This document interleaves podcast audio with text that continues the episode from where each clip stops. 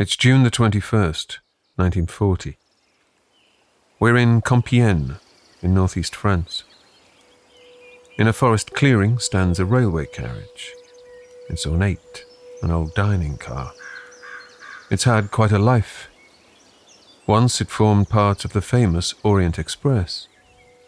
During the First World War, it was commandeered by the French army. In fact, on November the 11th, 1918, the peace terms were signed here, bringing an end to the bloodiest conflict known to man. Since then, the Compiègne wagon, as it's known, has sat here, in the glade of the armistice, a museum piece, an historic monument. But today, in 1940, this old railway car is about to take center stage once again. Fifty yards away is a group of journalists, corralled by German soldiers. One of the reporters is Bill Shirer, an American, correspondent for CBS Radio News. As their man in Berlin, Shirer is in a unique position. He's able to describe daily life in the Third Reich for listeners across the English speaking world. In the midsummer sunshine, amid the oak, cypress, and pine trees, he and the others wait. At 18 minutes past three, as Shirer records it, Adolf Hitler's personal standard is run up the flagpole. And then here he comes, the Fuhrer, walking slowly and deliberately down the path.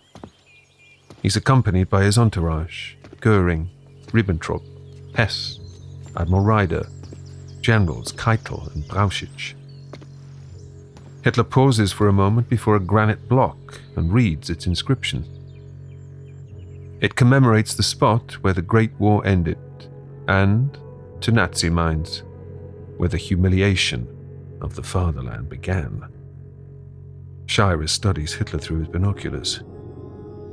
I see him as though he were directly in front of me, he reports. He glances slowly around the clearing, and now as his eyes meet ours, you grasp the depth of his hatred. Hitler steps up into the carriage. Army engineers have knocked down a wall and rolled it a few yards along a short piece of track. It's now in the exact position it occupied in 1918. At 3:30, the French delegation arrives. Their plane has flown up from Bordeaux, the new seat of government, now that France has thrown in the towel. To a man, they're broken, dejected. On seeing the train carriage, they look dazed. They had no idea of the grim joke that the Fuhrer is about to play. There are no handshakes. Inside, they're met with Nazi salutes. When all are seated, Photographers are ushered forward to take pictures through the dusty windows. Then, at a green baize table, they get down to business, negotiating the terms of the French surrender. Hitler says nothing. After just 12 minutes, he gets up and walks out. While lackeys scuttle after their Fuhrer, the talks continue without him. They will spill over into tomorrow. Hitler stomps to his Mercedes, the German military band strikes up the national anthem, then the Horst Wessel song, the Nazi hymn. As Shirer tells his listeners, the whole ceremony in which Hitler has reached a new pinnacle in his meteoric career, and Germany avenged the 1918 defeat, is over in a quarter of an hour. Three days later, Hitler will have the site blown up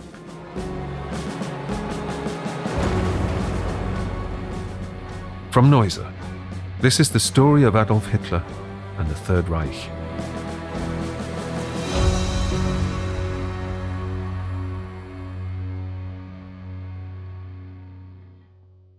By the autumn of 1939, Hitler has passed the point of no return. He's dismantled Czechoslovakia. His unholy alliance with the Soviet Union has shocked the world, and he's invaded Poland.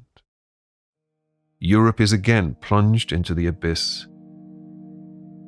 The opening months of the conflict are often referred to as the phony war. For many in Britain and France, the conflict feels remote, for now at least. There are blackouts, air raid drills, gas masks, sandbags. School children are evacuated, but the war itself is surreal, even quaint. On one occasion, the RAF proposes to bomb a timber forest in southwest Germany. The British Air Minister Kingsley Wood objects. Are they not aware it's private property? Professor Thomas Weber, we often think about the period between the end of the campaign against Poland and the spring of 1940 as something where nothing is happening much. But I think this is really kind of an illusion.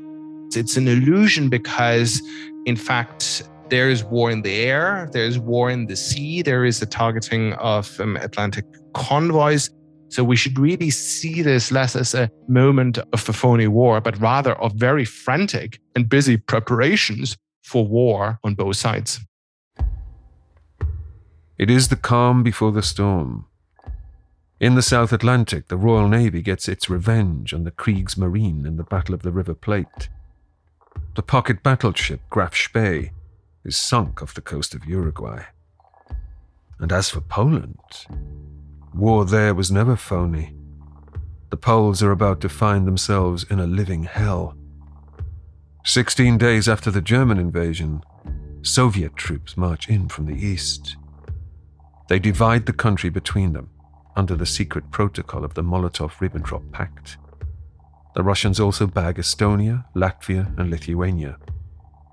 The two armies meet at Brest Litovsk. Yet more symbolism for Hitler. This was where Lenin's Russia capitulated to Germany after the revolution of 1917. In the field, the Polish army folds pretty quickly. The city of Warsaw bravely holds out for another three weeks, its public radio defiantly playing the national anthem, until the Luftwaffe and artillery pulverize it. Hitler has moved up with the army to oversee proceedings. He's beside himself with joy. The second act of this drama, as he promised the Reichstag, is being written mit Polen in der gleichen Sprache zu reden, mit der Polen und seit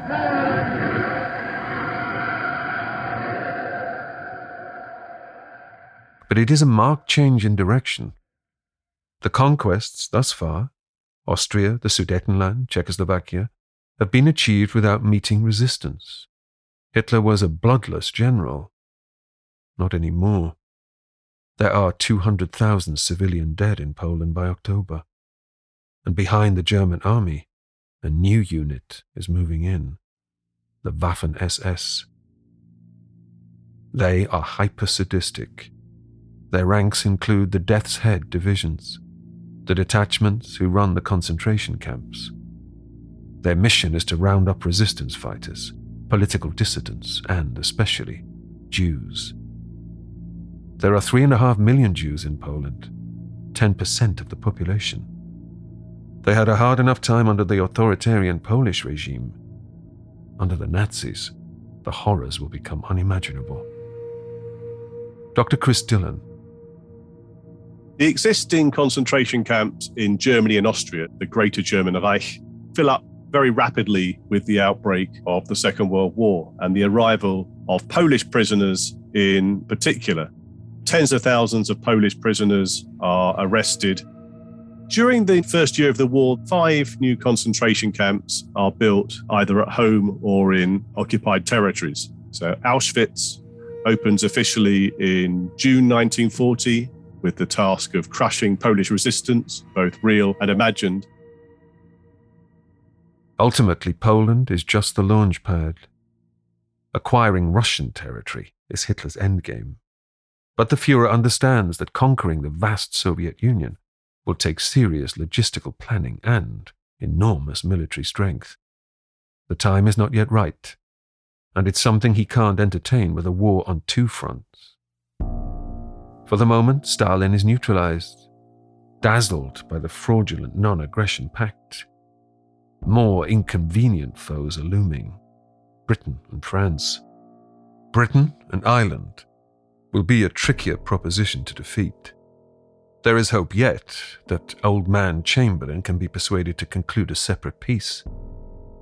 But what better way to focus attention than with a lightning war, a blitzkrieg? In the second week of September, French troops had actually advanced three miles into German territory, an action known as the Saar Offensive. It was a muddled operation. After nine days twiddling their thumbs, the soldiers turned round and went home. Hitler has drawn encouragement from the apparent indecision. While the Luftwaffe is bombing Warsaw, he sets a date for the invasion of France X Day, November the 12th, 1939. Striking while the iron is hot is one thing, and Hitler's impatience is legendary, but this gives barely two months' preparation. Whatever happened in the Saarland, France still has a world class army. Poland, by comparison, is a walk in the park. Dr. John Curatola. During the 1920s and 30s, the French army, as it remakes itself, is looked upon by a number of armies as the standard bearer of modern militaries. Even the Americans, we, read a lot of their manuals and like, well, this maybe this is the way to go. But Hitler presses on. The key obstacle for the Wehrmacht is a string of high tech border fortifications, the Maginot Line. It's capped with massive gun emplacements. Its concrete bunkers are linked by underground tunnels and railways for the deployment of munitions and half a million troops. The wide River Meuse flows behind it. This shield of France seems impregnable, but it has a fatal flaw. The Maginot Line covers only the immediate border with Germany. It doesn't yet extend all the way to the English Channel. In 1914, the Germans had advanced through Belgium, through Flanders. To circumvent the Maginot Line, military planners once again advocate trampling on the neutral Low Countries. Violating their sovereignty, what does it matter? As Hitler puts it, nobody will question it when we've won. Hitler had been scarred by his experiences in the First World War and the experiences of a protracted war of attrition. Therefore, what he was trying to accomplish was a quick knockout strike against France. In many ways, what he was trying to do in 1940 was not so very different from what the Germans had tried in 1914 with the Schlieffen Plan or with the Spring Offensive of 1918 to throw everything that they had at the Western Front and to break through with lightning speed. But in both cases, things had failed. 1940 was different for two reasons, really. It was different in the sense that technology had advanced since then. The German armed forces, in particular, had made use of these new opportunities. And in addition to that, Hitler was also, I suppose, willing to be more daring, even more daring than in 1914. To Hitler's generals, there is a thin line between daring and recklessness. But just getting in to see the Fuhrer is becoming increasingly difficult. He's surrounded by his court of yes men. Hitler has little time for formal meetings, agenda, minutes, even his official headquarters in Berlin. Plans are concocted at his Alpine retreat, the Berghof. All access is controlled by his pitbull private secretary, Martin Bormann. The Nazis, at the national level, they're a mess. And here's why is because all power emanates from one guy, Adolf Hitler. And access to Hitler is what gets you power. So when you think about running a war, running a nation, domestic policy, all these things that good governance requires, it all revolves around one guy. And if you don't have that access, you don't have any power. And so what you see is those individuals who maybe are counter to the strategy, don't think this is going to work. Hey, boss, you don't want to do this. They're easily sidelined by those sycophants that are within the German general staff or in the higher ups that will acquiesce to whatever Hitler's aims are. I'm historian Ruth Goodman, host of Noiser's newest podcast, The Curious History of Your Home. I've spent my life investigating the hidden history of everyday objects. The vacuum cleaner in your cupboard, sleek and compact today, but when it was invented, it was literally powered by horses and took four to six people to operate. The minty fresh toothpaste by a sink, well, if you lived in ancient Greece, you'd be washing your teeth with ground up bones and oyster shells. double glazed windows? We owe those to a French king's odd fascination with oranges. The Curious History of Your Home explores the extraordinary in the ordinary. Listen to The Curious History of Your Home each Tuesday, wherever you get your podcasts.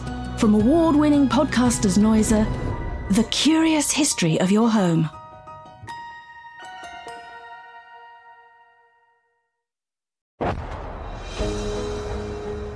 How does a single human being convince thousands to kill for them and millions to turn a blind eye?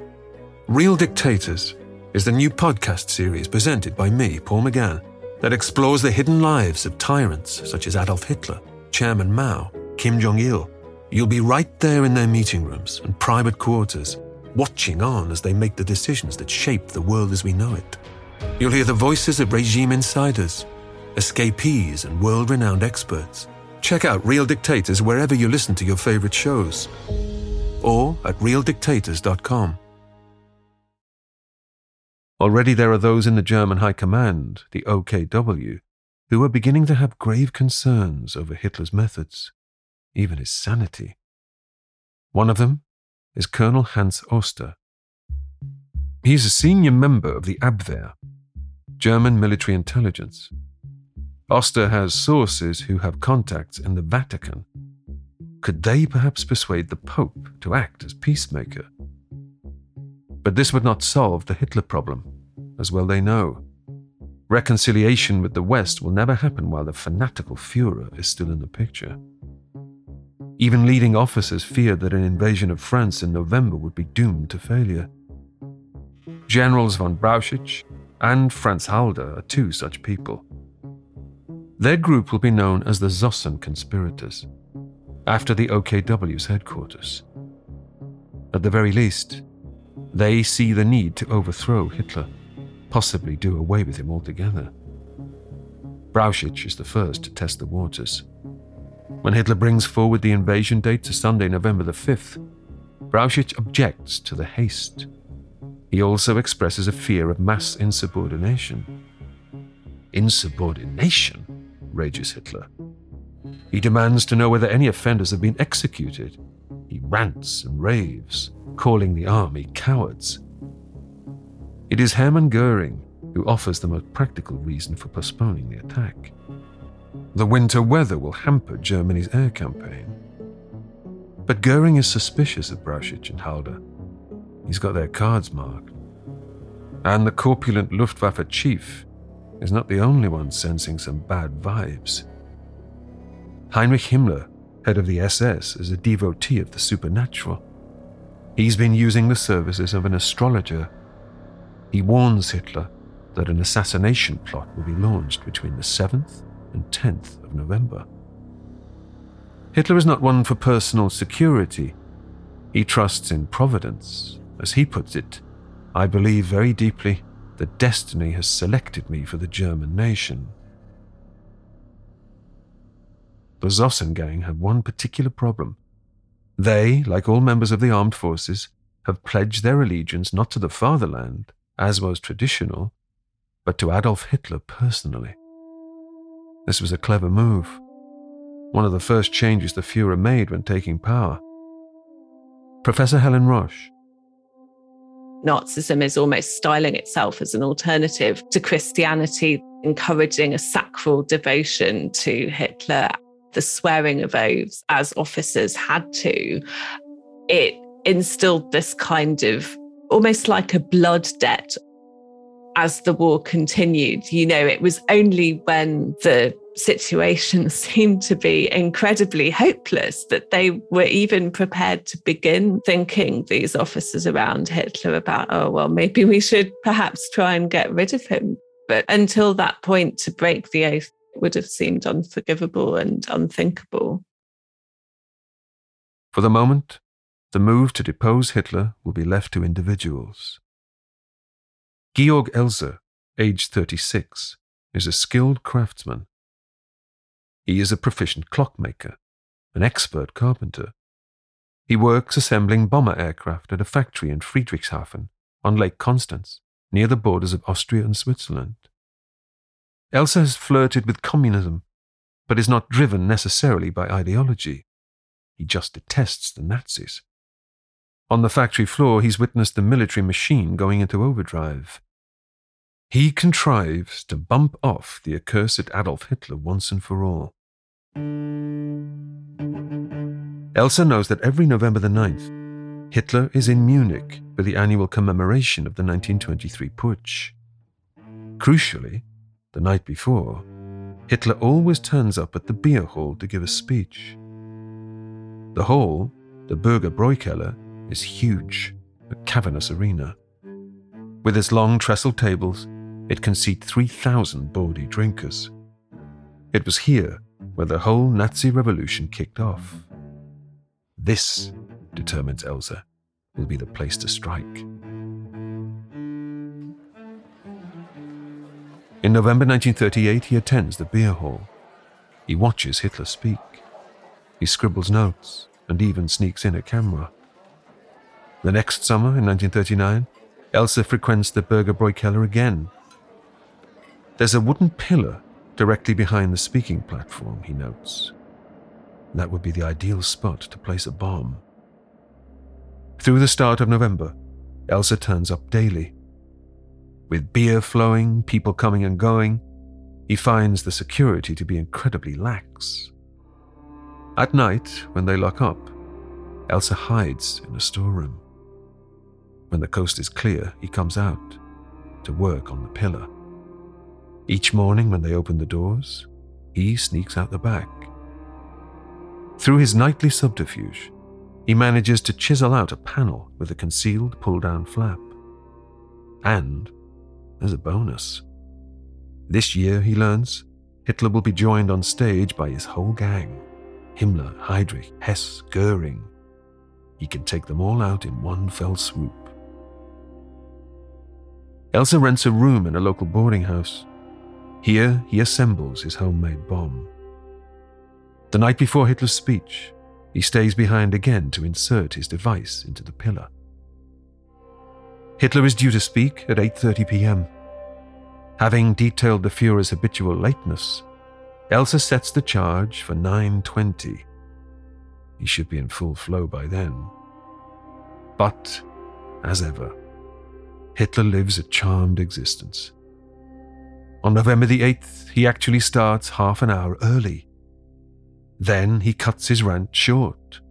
He leaves the stage at 9.07, escaping 100 pounds of gunpowder by 13 minutes. Hitler is already heading for the railway station when the bomb goes off. It kills eight people and injures 62 more. By this time, Elser is well away, trying to cross the Swiss border. He's been methodical in everything else, but here he's careless. He has incriminating gear on him, and a postcard from the Bürgerbräukeller. He's later identified as someone who bought a brass plate from a Munich hardware store. It had formed part of the bomb's mechanism, and some beer hall staff do remember him.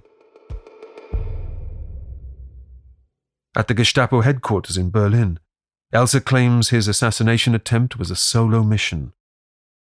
But just as it was with the Reichstag fire, the Nazis do not like this lone wolf theory. Hitler thrives on victimhood, to be seen as the target of organized enemies. The next day, SS commandos sneak over the Dutch border. In a sting operation, literally feet from the frontier post, they snatch two British intelligence agents who've been operating out of Holland. No link to Elser is ever proven, but the arrest of Captain Best and Major Stevens, known as the Venlo incident, fits a better narrative. The alleged conspiracy between the three will be used by Hitler to crank up antagonism towards the Netherlands when the time comes. Elser, battered half to death, will be held in custody for the duration of the war. He will be murdered at Dachau in 1945 as Allied troops are poised to liberate it. Mystery still surrounds that night. Rumours persist that the Nazis staged the bombing themselves to boost Hitler's perceived invincibility. In one photograph, it said, an SS man can clearly be seen on stage, eyes glued to a stopwatch. Others claim Elser was the dupe of rogue Nazis, furious at Hitler's pact with Stalin.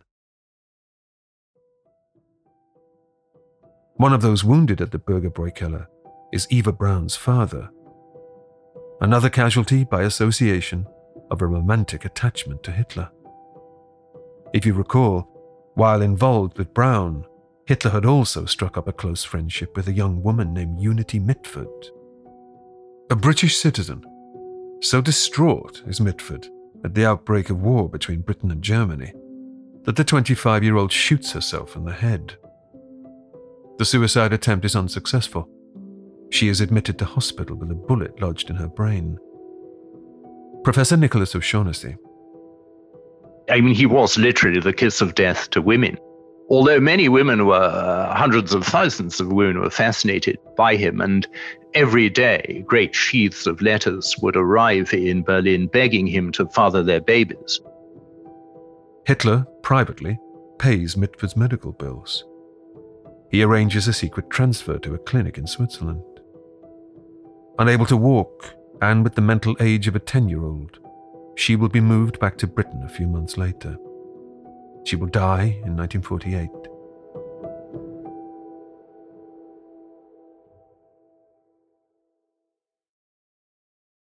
While Hitler is planning his assault on the Low Countries, a spanner is thrown into the works. On November the 30th, Stalin invades Finland. This ushers in what will be known as the Winter War.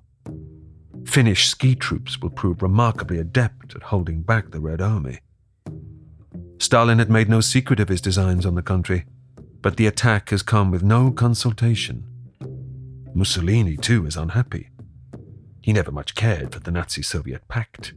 He has become marginalized. And as for this rush to invade France, Mussolini has already warned Hitler that Italian forces won't be at full strength until 1943.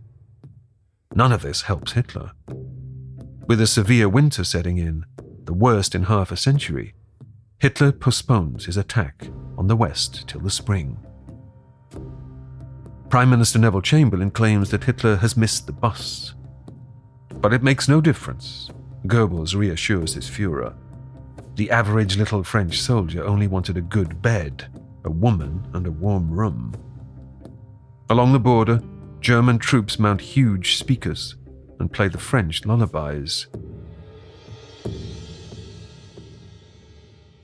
There is a tentative promise of support by Britain and France for plucky Finland, but they are no more likely to come to its aid than they were Poland's.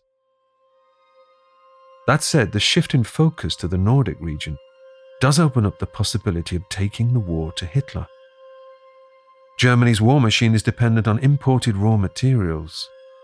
70% of its iron ore comes from Sweden. In the winter, when the Baltic is frozen, it's exported through Norway's northern port of Narvik. After Germany had managed to invade and occupy Poland much faster than expected, Britain and France really faced a major challenge, which was how are you now going to check Germany? What are you going to do against Germany?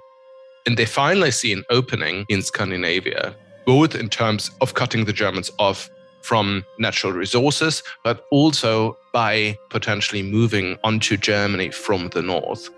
And this really then uh, creates a kind of mad rush between Britain and Germany to occupy Norway the Allies make a decision.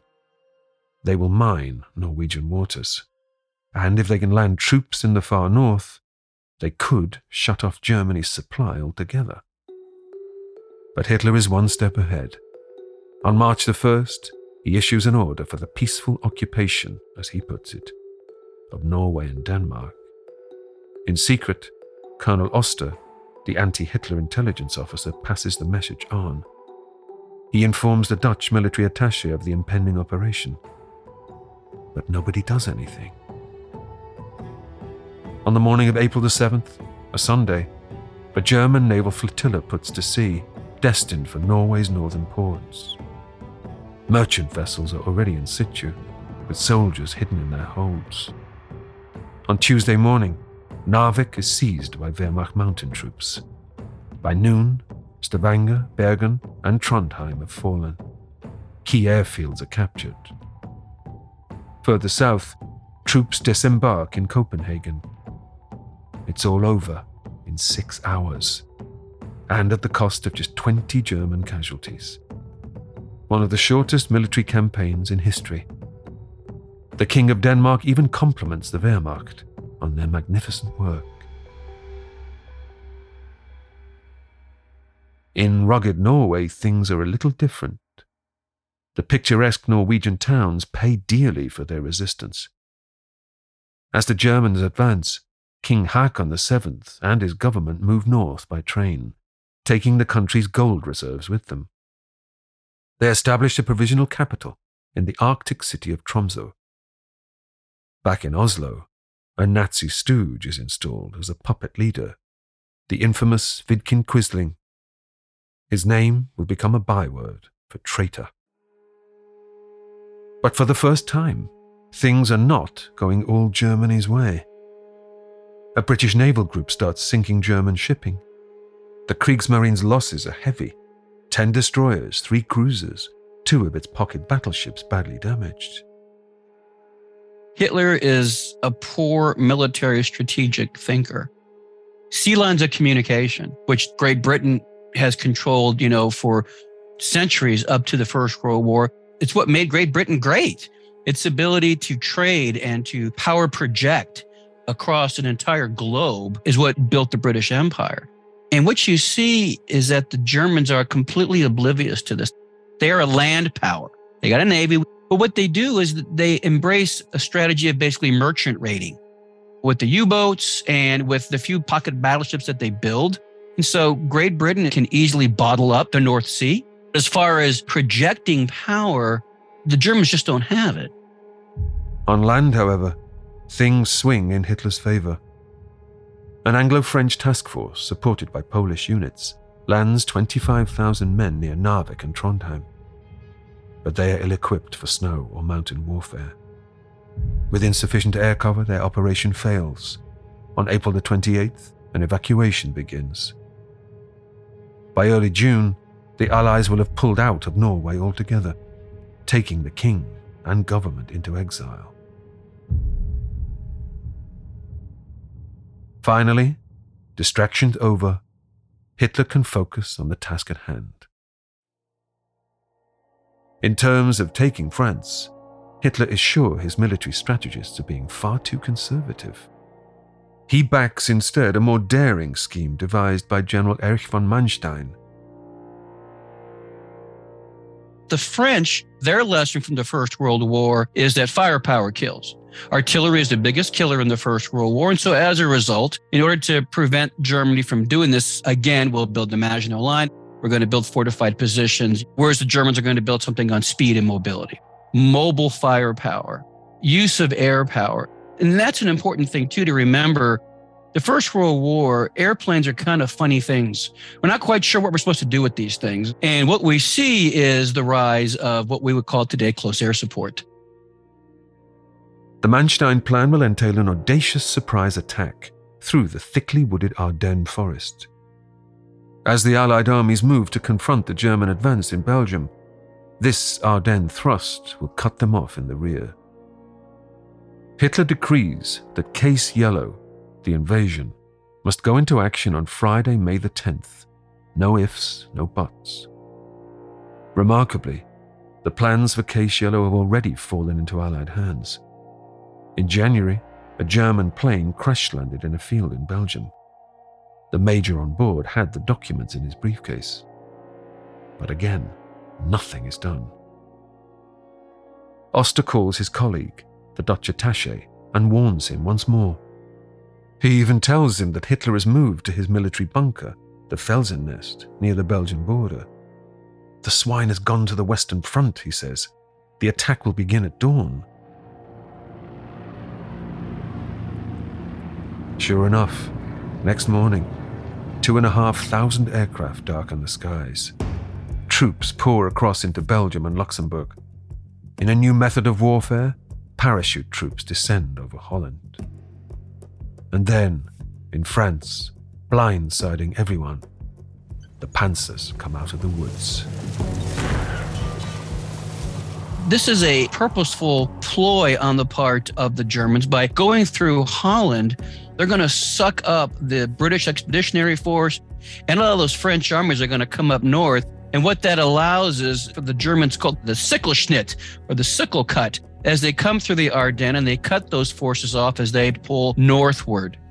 And what people don't realize is there is a lot of turmoil within the French establishment, the government itself, the military, who's in charge, what are our goals and objectives. Britain and France are caught napping. Despite the tip offs, despite the decoding of German messages, no one has done a damned thing. For Neville Chamberlain, it's too much. At Westminster, harangued in the House of Commons, the British Prime Minister loses a vote of confidence. No one doubts that he did his best, but in these new circumstances, he is patently the wrong man for the job. The new cross party national government prefers a hawk, an old warrior, a man who, as First Lord of the Admiralty, is one of the few who can demonstrate any military success. The same day as Hitler's invasion of France, Winston Churchill, aged 65, becomes Prime Minister. I mean, I think it was Enoch Powell, of all people, who said all political careers end in failure, and they do. But Chamberlain's was complete carnage, complete wreckage. Ever since coming to power, Hitler had hoped that there would be some kind of accommodation with Britain. And even after war breaks out, Goering keeps channels open with Britain. Hitler hopes that somehow things will change and that ultimately a more pro German government will come. But then in May of 1940, the exact opposite is happening. The government falls and is being replaced by Winston Churchill by the kind of, from Hitler's perspective, arch anti German. So, this is really an absolute disaster for Hitler. It's difficult to overestimate the importance of Winston Churchill becoming prime minister on May 10th of 1940.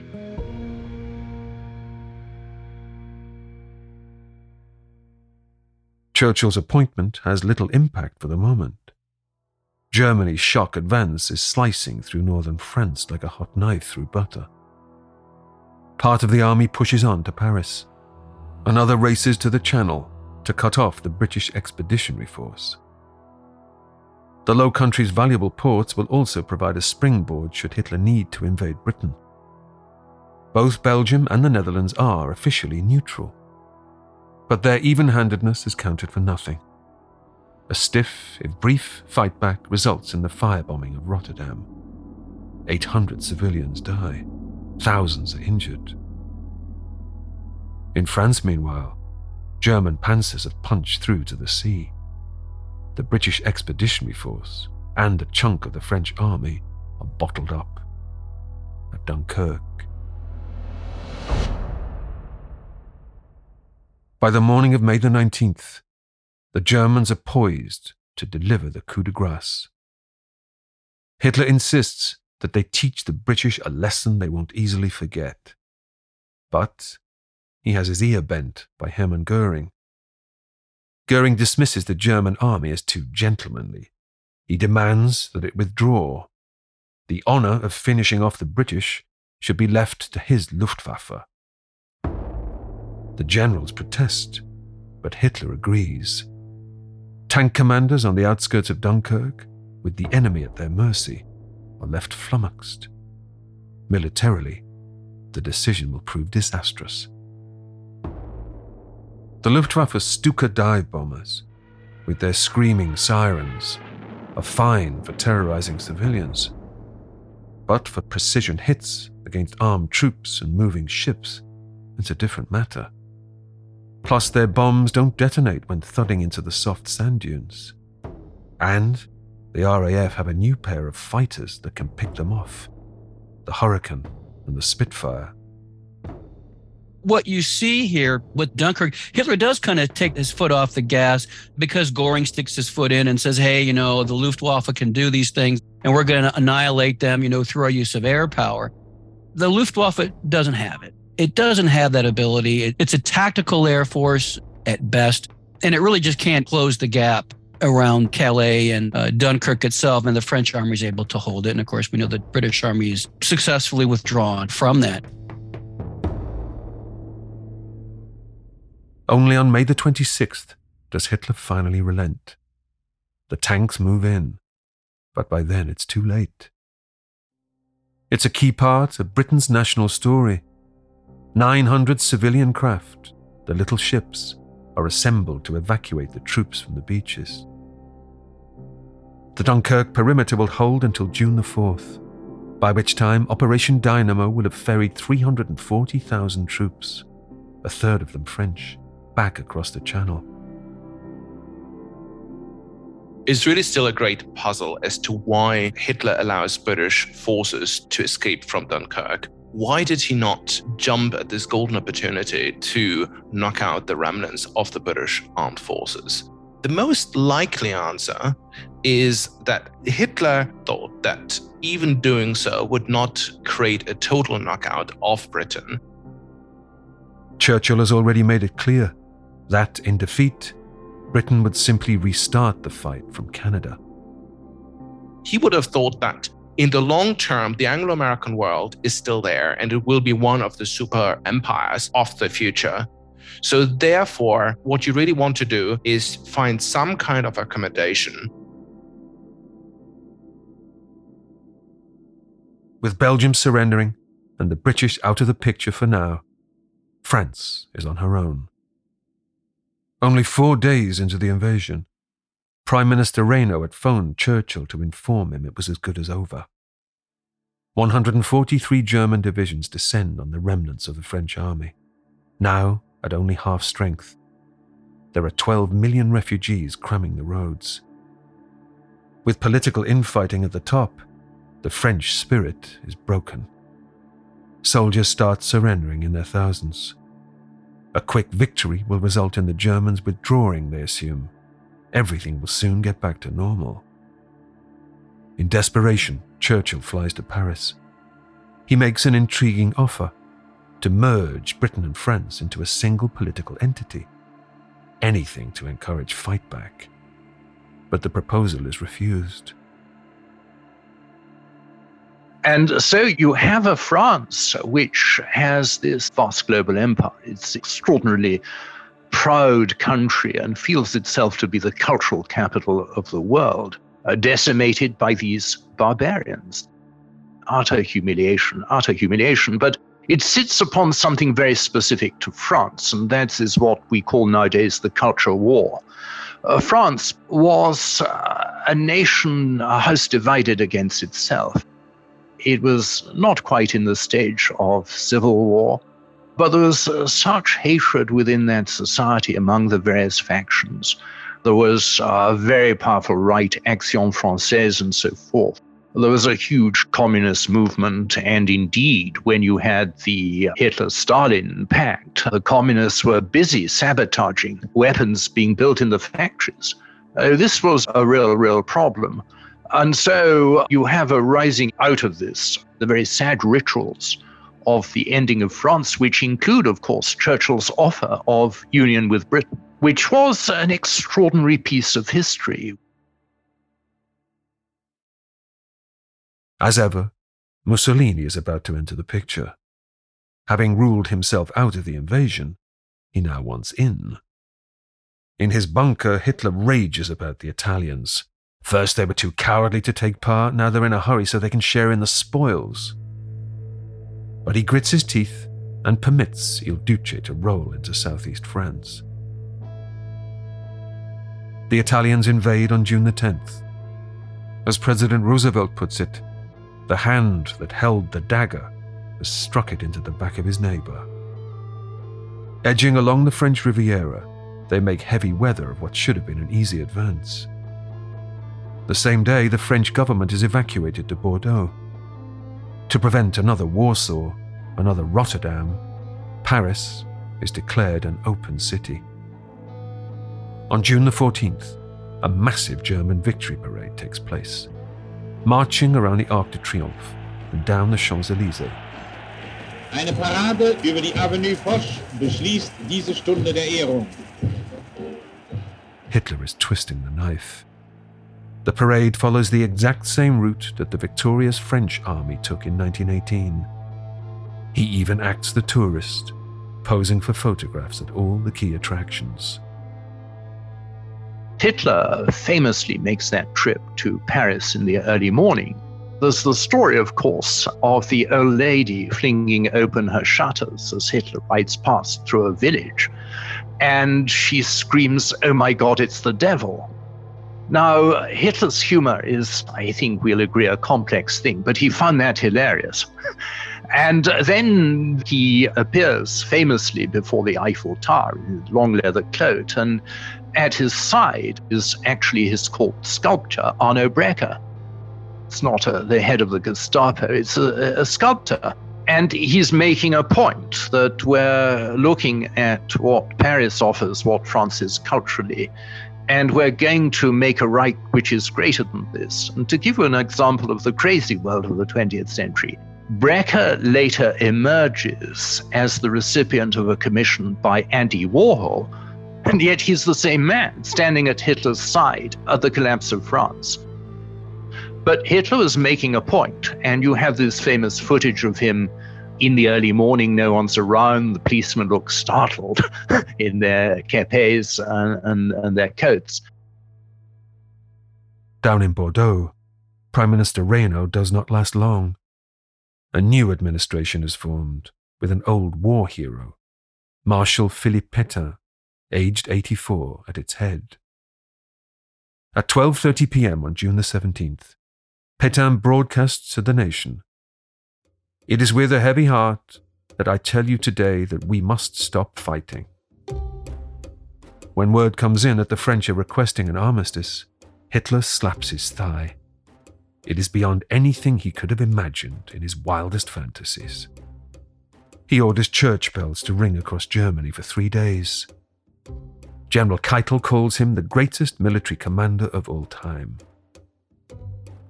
In just two months of the spring of 1940, two months, he has conquered half of Scandinavia, the Low Countries, kicked the British out of mainland Europe, and, the pièce de résistance, forced the surrender of his old foe, France. The First World War had seen the Allied and German armies scrap for four years to advance over mere miles of territory, at the cost on the Western Front of seven and a half million casualties. Hitler has subjugated the whole of France in five weeks, with a comparatively paltry 27,000 German dead. In the streets, French veterans of the Great War weep openly at the futility of their generation's sacrifice. Hitler moves right into France in a matter of weeks. And this is within one generation.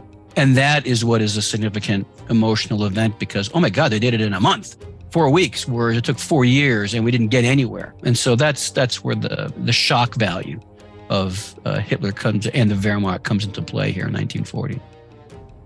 Broadcasts are made from London. Churchill urges his citizens to fight them on the beaches. The upstart French officer, Charles de Gaulle, insists that the flame of resistance cannot go out. But to Hitler, this is just background noise the French campaign continues to take many historians by surprise. And the fact that it was unexpected helps to kind of create this ever greater hubris amongst Hitler and the Nazi leadership that they are, after all, favored by fate and that this is this is providence. It certainly creates this sense of momentum and this sense of being favored by a sort of a greater metaphysical force that the Nazis, you know, like to imagine lay behind the historic mission of the German race. He heads back to Munich for a meeting with Mussolini. So giddy with success is the Fuhrer, he lets Il Duce share the glory. It's quite obvious that he could have done it all on his own. Mussolini is a liability. He'll figure out how to deal with him later. Three days later, Hitler goes to Compiègne in the railway carriage for his supreme piece of political theatre. At the railway car, his entourage gloat and preen. General Brauchitsch, one of the secret Zossen gang, seems happy enough now to go along with the Fuhrer. Victory, it seems, is a powerful drug for everybody. Everything seeming to go very quickly in Germany's favour. People think, oh, well, actually, we can get behind this, it's going to be fine. The looting as well that soldiers in the Wehrmacht were, you know, just sending things back home to their families. I think that also had an effect on morale and just thinking, oh, well, we're taking over the continent. Actually, that's probably fine. And it's only when the tide turns and people in Germany begin to have to suffer. You know, they weren't being rationed until much later on, as opposed to, say, the case in, in the UK. It is Keitel who does the Fuhrer's bidding in the talks at Compiègne. After vague mentions of an honourable peace, he turns the screws. Keitel gives his counterparts an ultimatum. Sign by 6 pm, or the talks are off. The French do so with 10 minutes to spare. In this very moment, Germany has been avenged. The result of the Great War overturned. By the hand of Adolf Hitler, history has been rewritten.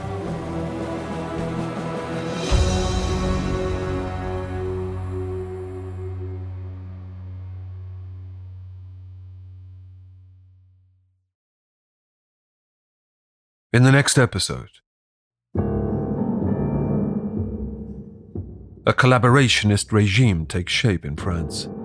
Churchill will respond by bombarding the French fleet. Hitler plots a seaborne invasion of Britain, while the Luftwaffe launches the Blitz. And the Nazis extend their network of allies, seeking to bring the Spanish and the Japanese to the table. That's next time